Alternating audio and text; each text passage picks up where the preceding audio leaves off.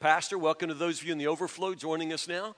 Welcome to those of you at the Franklin campus. The funny thing about today is, as we're sitting here, it is the Sunday before Christmas, but at the Franklin campus, it is the Sunday after Christmas. So by the time they hear this, Byron Lucas, uh, Sean Burton, uh, Eric Walker will already be in the middle of their New Year's diet, perhaps, already slacking off. Uh, we're just now entering into the, the week. We're going to eat our way through a whole week. Uh, that's the fun part. Christmas is an odd time of year. I, I love Christmas.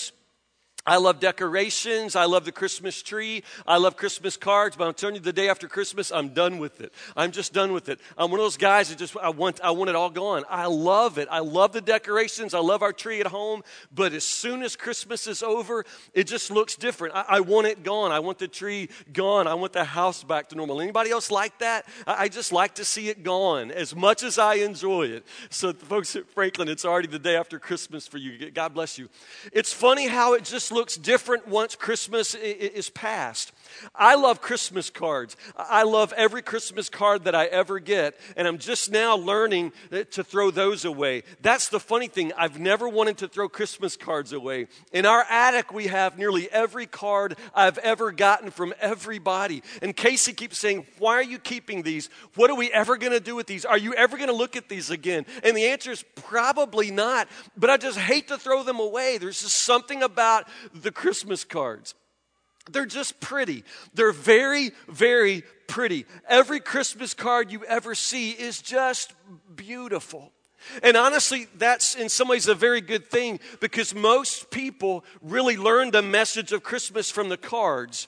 You understand, most people don't go to church. Most people don't really know what Christmas is about at all. But often it's the Christmas cards that they receive in the mail that will remind them that the holiday of Christmas has something to do with a baby in a manger in a stable with Mary and Joseph and shepherds, and, and as the story goes. It's good that the cards are so pretty to tell the story so well, but I just want to remind you that if you're thinking that Jesus came into a pretty world with, with halos glowing and shepherds kneeling and, and all of that, you're probably not getting the story exactly right. And maybe that's part of our fault. Maybe it's part of why people, as soon as Christmas is over, they go right on and the story doesn't seem to impact their lives. Because honestly, that pretty Christmas card world with halos glowing and, and, and everything beautiful and bright, don't you understand? That's not the world we live in. That's not the world we live in. And if we're telling people that Jesus came to be with us, that Jesus came to stay with us, then we've got to communicate that, that the world he came to was the real world, the everyday, messed up world that you and I live in. Not the Christmas card world, but the everyday world. Honestly, when you look at the story in Scripture, the Christmas stories, you find it in just a few places. You got to understand that the scripture gets it right. There is nothing rosy. There, there's nothing in any way that makes the Christmas story look as pretty as the Christmas cards make it look. The world that Jesus came to was as real as it gets, God knows. And you find that in Matthew chapter 1, verse 18, our scripture today. This is honestly my favorite uh, telling of the Christmas story. It's told from Joseph's perspective in the Christmas play at, at, church, I guess the part that everybody wants or all the girls want is Mary. Mary always has the best part. She gets to be beautiful. She gets to sit there and kneel and hold the baby. Mary's got the juicy part. Poor Joseph always just stands back there in the back and does nothing. He just stands there and does nothing. The guy playing Joseph, uh, of course, has an honor as well, but I'm telling you, it's just not the juiciest role. That's why I love Matthew chapter 1, verse 18. This is Joseph's story. Listen to how the Word of God tells the story of Jesus and the story of Joseph. It's, uh, it's the real world. This is how Jesus the Messiah was born. His mother Mary was engaged to be married to Joseph. But before the marriage took place, while she was still a virgin, she became pregnant through the power of the Holy Spirit. Joseph, her fiance, was a good man and did not want to disgrace her publicly, so he decided to divorce her to break the engagement quietly. As he considered this, an angel of the Lord appeared to him in a dream. Joseph, son of David, the angel said, Do not be afraid to take Mary as your wife, for the child within her was conceived by the Holy Spirit. and she will have a son, and you are to name him Jesus, for he will save his people from their sins. The name Jesus means God saves. Verse 22. All of this occurred to fulfill the Lord's message through the prophet. Look, the virgin will conceive a child. She will give birth to a son, and they will call him Emmanuel, which means God is with us. When Joseph woke up, he did as the angel of the Lord commanded and took Mary as his wife, but he did not have sexual relations with her until her son was born, and Joseph named him Jesus.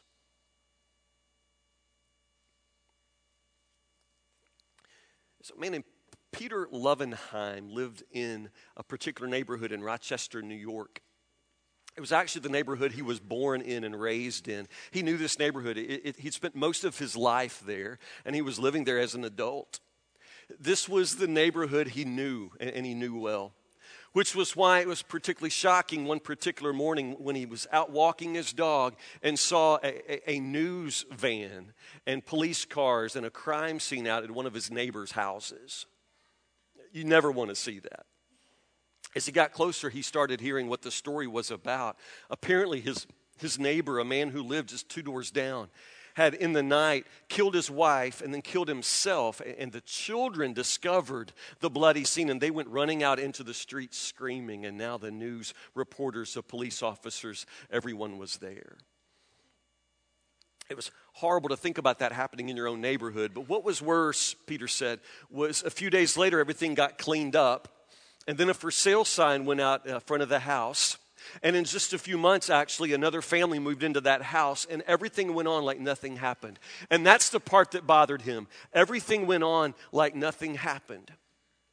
Because it started dawning on Peter that although these people were his neighbors, he did not know them. The, man who killed his wife and killed himself, Peter did not know that man, not really. He had seen him, but he didn't know him. And those poor children who found their parents dead and then ran out into the neighborhood, into the streets, he really didn't know those kids at all. And the fact that the neighborhood went on just as if nothing happened, it really began to bother Peter because he realized, well, what do we have here? Is this any kind of neighborhood? Is there a community here? Or are we just living in a bunch of houses that happen to be close to one another? And that's what he realized. There was no community, no love in the neighborhood he'd known his whole life. It was just a bunch of houses, a bunch of people living in proximity, but not knowing each other. There was no love there. So Peter was bothered enough to start doing something differently. He started talking to his neighbors.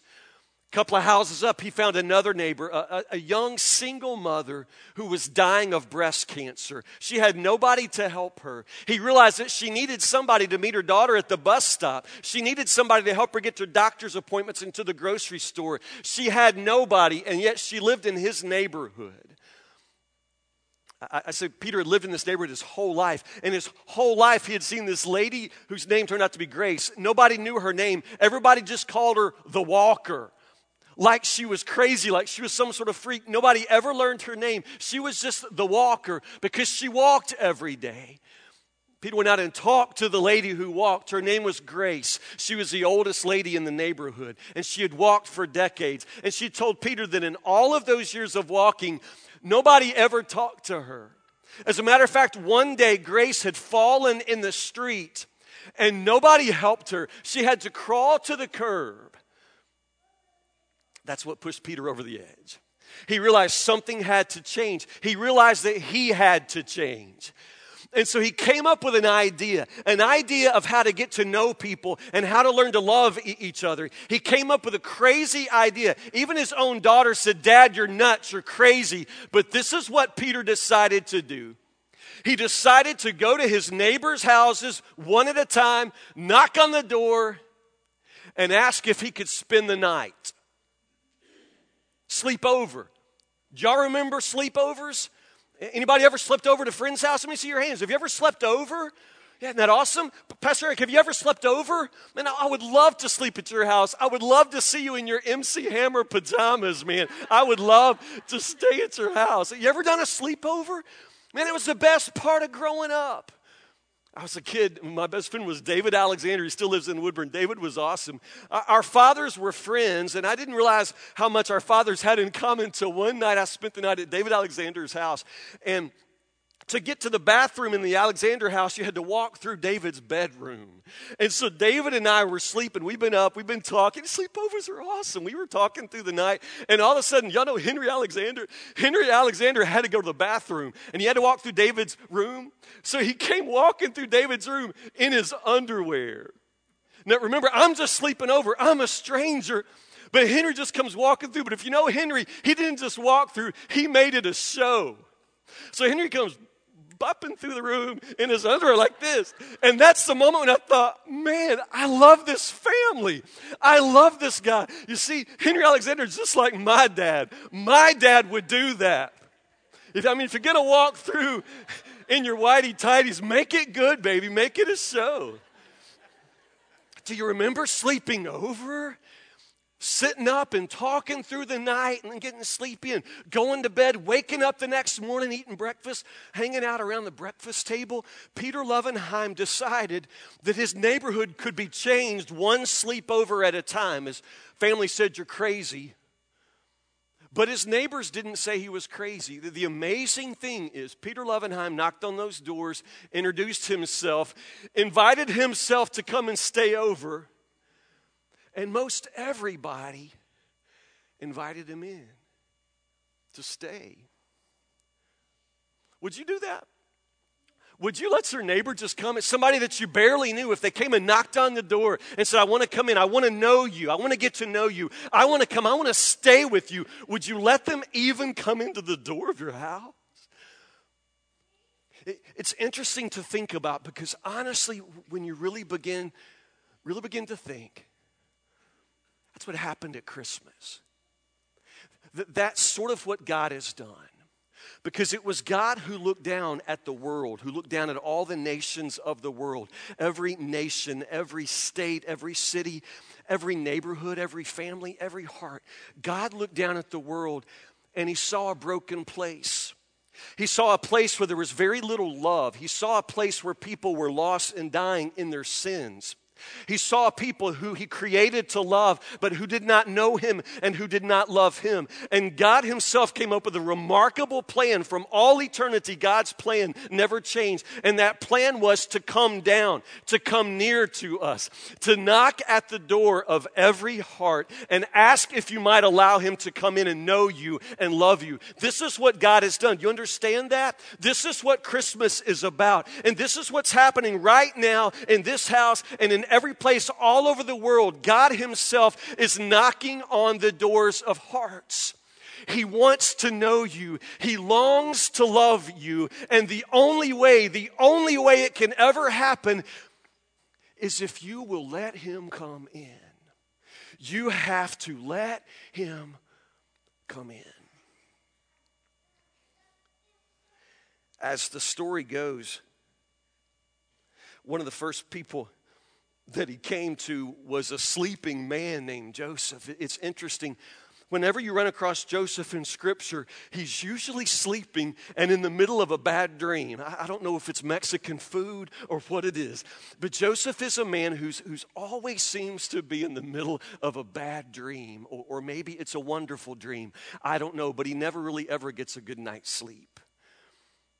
In Matthew chapter 1, the scripture we've just read, Joseph is in the middle of the worst night of his life. Do you understand that? It's the worst night of his life. The scripture tells us the whole truth. Before the marriage took place, while Mary was still a virgin, she became pregnant through the power of the Holy Spirit. We know that, but Joseph doesn't know that. We know what God is doing. Joseph doesn't know what God is doing. All that Joseph knows is that he loves this girl. Her, her name is Mary. He loves her. She's a wonderful, wonderful, wonderful girl. And Joseph has always known her to be a woman of purity and grace and beauty. Mary was a beautiful girl, and Joseph loved her. They were betrothed as, as the story goes. Understand, in the ancient world, betrothal is, is different from just being engaged once you're betrothed, to be honest, you really are legally married. You haven't taken one another yet. It's not a consummated marriage, but for all practical purposes, Mary and Joseph are married. The only way to sever the relationship that they have is with a legal divorce. Then we say that they're betrothed, But I'm telling you, this is not just being engaged. This is just as close to being married as you could possibly be. He, he loved her. The only thing keeping them apart was making the plans for the wedding, and that's what they were doing. Joseph gathering up everything he needed to go and take Mary and, and bring her home to be his wife. He loves her. And understand, in the middle of all of this dream of his life, and the dream of getting married, and the dream of having the girl of your dreams, in the middle of all of that, a horrible thing happens from Joseph's perspective. This girl turns up pregnant. Now, I don't have to fill in all the blanks for you, surely. Don't you understand? She just shows up pregnant. No, we know that she was a virgin. We know that Mary and Joseph had never been together. Joseph knows that too. That's why when she shows up pregnant, he knows this baby's not his. He knows the baby's not his, and it's devastating to him. Are you reading this story? It's devastating to him.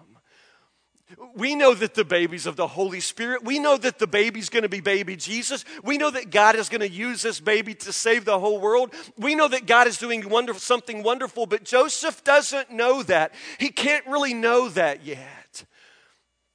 You can wonder if maybe Mary had told him about the angel visiting her, if maybe Mary had told him about what happened to her, but we really don't get the indication in Scripture that she did.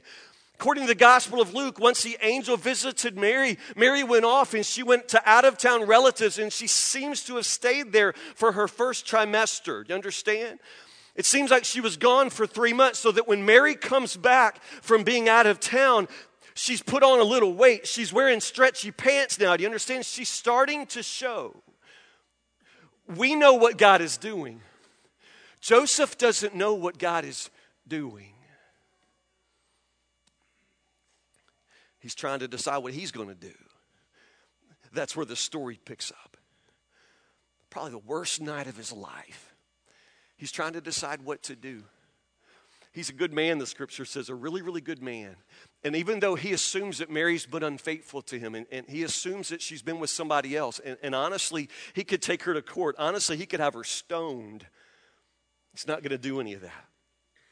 I guess he figures she's already embarrassed herself. I guess he assumes that she's disgraced herself. He's not going to add to her disgrace. He's just going to divorce her quietly, the scripture says. He's just going to put her away quietly and get on with his life. It's, it's devastating for him. But that's when the angel of the Lord shows up. In the middle of that night, the worst night of his life, that's when the messenger of God comes and says, Joseph, I've got to tell you some things. I've got to tell you. And notice what he says Joseph, son of David, do not be afraid to take Mary as your wife, for the child within her was conceived by the Holy Spirit. Now he knows. Now he knows and she will have a son, and you are to name him Jesus, for he will save his people from their sins. This child is going to be great. He's going to be used. He's going to save the world. All of this occurring to fulfill the Lord's message through the prophet. The virgin will conceive a child, and his name will be Emmanuel, God with us. Joseph, do you understand? Could he understand? Can you put yourself in his pajamas? Can you possibly imagine what it would be like to be Joseph? Can you imagine what it would be like to hear this and understand that God is somehow bringing you into his enormous plan to save the whole world? Can you imagine being brought into something like that? But do you understand what it means for him? It means that the little dream of his life is sort of over. It's been changed. There's a new plan now, and it's God's plan. In other words, it's not going to be the little life that Joseph and Mary had planned. Their life's been taken over. It's not going to go like Joseph always imagined. He's going to have to take her home to be his wife, and they're going to love each other. She's still the woman that he always dreamed that she would be. Joseph is still a good man, but people are going to talk. This is not going to look good to the community. Do you understand that? People are going to talk. They're always going to talk. They're always going to raise questions about Mary and Joseph and their baby. People will talk. It's interesting, and it's the part we don't really pay attention to in the story. But, but in the case of Mary, when the angel of the Lord comes to Mary, and in the case of Joseph, when the angel of the Lord comes to Joseph, there's always this moment, and, and we rush right through the moment because we don't think about it, but there's this moment when they have to say yes. Do you understand that? Mary had a choice. And, and, Joseph has a choice. Just like every single one of us, we always have a choice. When Jesus comes and knocks on the door of your heart, don't you understand? He just stands there and knocks and he waits for you. He waits for you to say yes. He waits for you to open the door. He waits for you to let him come in. You must let him come in. This is not an invasion. Jesus does not come to kick down the door of your life and come in and take over. It never works that way. God is a very, very smooth gentleman. He is polite. He always respects your right to choose. And Joseph has a choice to make. Do you see that? He has a choice. The angel says, Joseph, take Mary home and, and let her be your wife. People will talk. Just let them talk. Raise this boy Name him Jesus. Name him Yeshua, which means God saves. Name him God saves. Raise him. Be his daddy. He's going to be a difficult child to raise. There will be more bad dreams for you in the future, and there are. And there will be a lot of bad diapers for you in the future, and there are. But take Mary home with you. Marry her raise this child. Joseph, what do you say? He says, Yes. He says, Yes. It's what the scripture says. When Joseph woke up, he did as the angel of the Lord commanded and took Mary as his wife, but he did not have sexual relations with her until her son was born, and Joseph named him Jesus. That's the Christmas story, brothers and sisters. And if you're going to understand and live the Christmas story, the same sort of thing's got to happen to you. In other words, God will come to you. He's going to come near to you. Jesus will come to you and he's going to knock on the door of your heart. And then everything depends upon what you say. Everything depends upon what you say. You probably never heard of a man named Wallace Purling, but in the little town where he lives, he's pretty famous. He's lived there forever. Everybody knows him. He's an enormous man. The funny thing is, he was also an enormous kid. Everybody who knew him watched him grow up. And, and, he was one of those kids who was like the size of a grown man the minute he stepped into elementary school. He was a giant. What added to his awkwardness, of course, was that Wallace was always a little slow. I guess you'd say mentally challenged, whatever they call it these days. Wallace was that. So when Wallace was in second grade, he probably should have been in sixth grade, I think they say, like sixth grade. And so here's this kid who is just a giant. He's as big as the teachers. He towers over the other kids, but he's way behind them in every other way. But, but understand, everybody loved Wally. He was a great kid, a, a gigantic heart, a, a gentle kind of giant, and everybody loved Wally. I said he was famous in the town. He's most famous for what they say uh, about the year when they say that Wallace Purling, Wally Purling, ruined the whole Christmas show, ruined the Christmas pageant at school. And he nearly did. It, went like this Wally really, really, really wanted to be in the Christmas pageant. And so he told Miss Lombard, the teacher, he told her that he really wanted to be in the Christmas pageant this year and he really wanted to be a shepherd. Now, again, remember, Wally is a really gigantic kid. And Ms. Lombard was thinking about what it would look like if Wally's standing up there with his flip flops and his bathrobe with all these other little kids. It would just look so strange for Wally to be there with the shepherds because the other kids are so small and he's so big. And also, the shepherds had a pretty big part in the program. And Miss Lombard knew that Wally was most likely to mess it up. Wally was slow. I remind you, he couldn't learn lines very well. And so she looked for a part that Wally just probably couldn't mess up. And she decided that that would be the innkeeper, the innkeeper part. You know, the innkeeper has very, very few lines. He really doesn't say much. And Miss Lombard was thinking that when Wally, this gigantic kid, opens the door and says, go away, that that would be pretty awesome. That Mary and Joseph, it would just really build up that dramatic moment for this big old innkeeper to say, hit the streets. And so that's what she did. She made Wallace Purling the innkeeper. Wally was good with it. He worked on the few lines that he had. He was awesome, and he was standing behind the set that night, the night of the big program. They still talk about it. It was one of those painted backdrops, and the door was a fake door, but it really did open and shut. And so Wally was standing back there going over his lines in his head, waiting for the moment when the itty bitty boy and girl playing Mary and Joseph would come and knock at the door. Finally the big moment came. We're in the middle of the pageant. Mary and Joseph come across the stage. They knock on the door, that painted door in the backdrop. Wally opens the door, big old giant Goliath opens the door and says, Yes, just like he had practiced. Yes. The little boy playing Joseph says, Sir, my wife and I have been traveling for a very, very long distance, and now we're very, very tired, and we need a place to spend the night. Wally said his lines, just like he practiced, he said, There's no room here for you. We have no more rooms. Be gone. Joseph said, Sir, please, my wife is great with child and she's exhausted from the journey. Do you not even have a corner where she might lay her weary head? Well, at this point, Wally looked down, he looked down at the little girl playing Mary and he kind of froze. Everybody thought, oh no, he's going to embarrass himself. Remember, everybody loves Wally. He just froze. He didn't say anything. He just looked at Marion. And so the Miss Lombard off stage said, Be gone. She's prompting him, Be gone. No, be gone. So Wally came back and he said, No, be gone. There's no more room here, just like he practiced. So Mary and Joseph, they turned like they had practiced. They turned and started walking off. And little Joseph put his arm around little Mary and she laid her head on Joseph's shoulder. They're walking away. But Wally didn't move. He was supposed to go back inside and close the door, but he didn't. He just froze. He stood there looking for the longest time, just looking. And then people said his chin began to quiver. Have you ever seen that face? His chin started to quiver and tears started forming in his eyes. And then Wally said, Joseph, Mary, wait. Okay, he's off script now. Joseph, Mary, wait. I said that there's no room. We'll make some room. You can have my room, he said.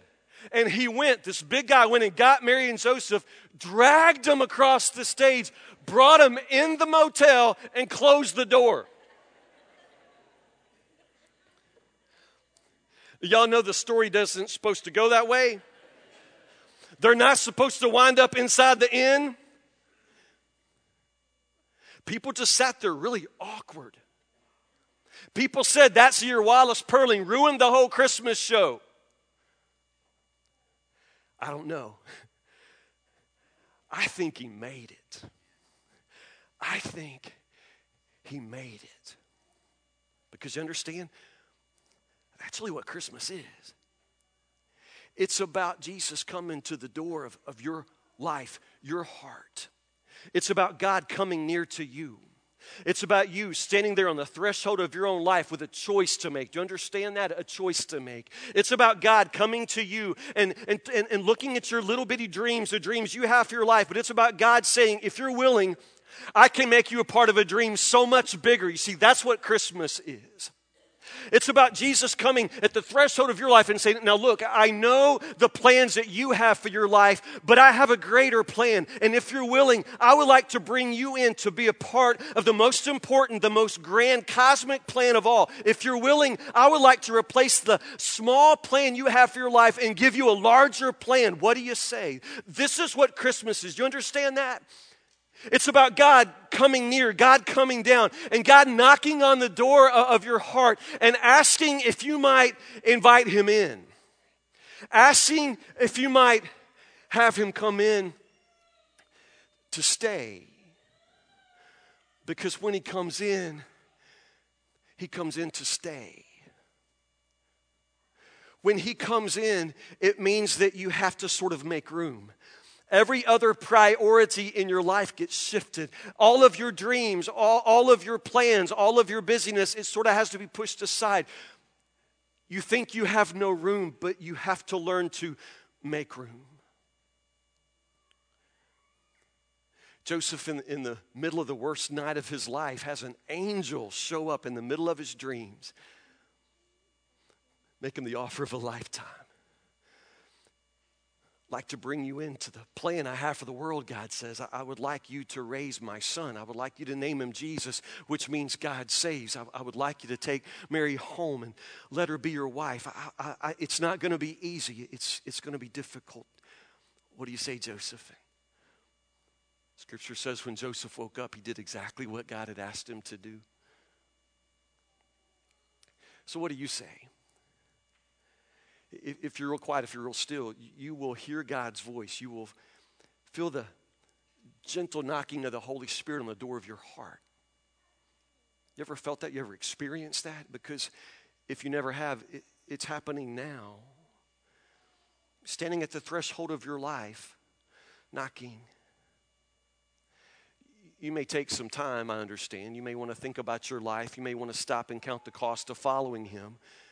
You probably need to think about the dreams you've had for your life and the plans you've had for your life. You probably really need to think about the plan He's offering you. But understand, He's knocking. And at the end of this, I beg you to let Him in. Understand? You've just got to let Him in. Bring Him inside. Make room for Him. He has come to stay. Pray with me.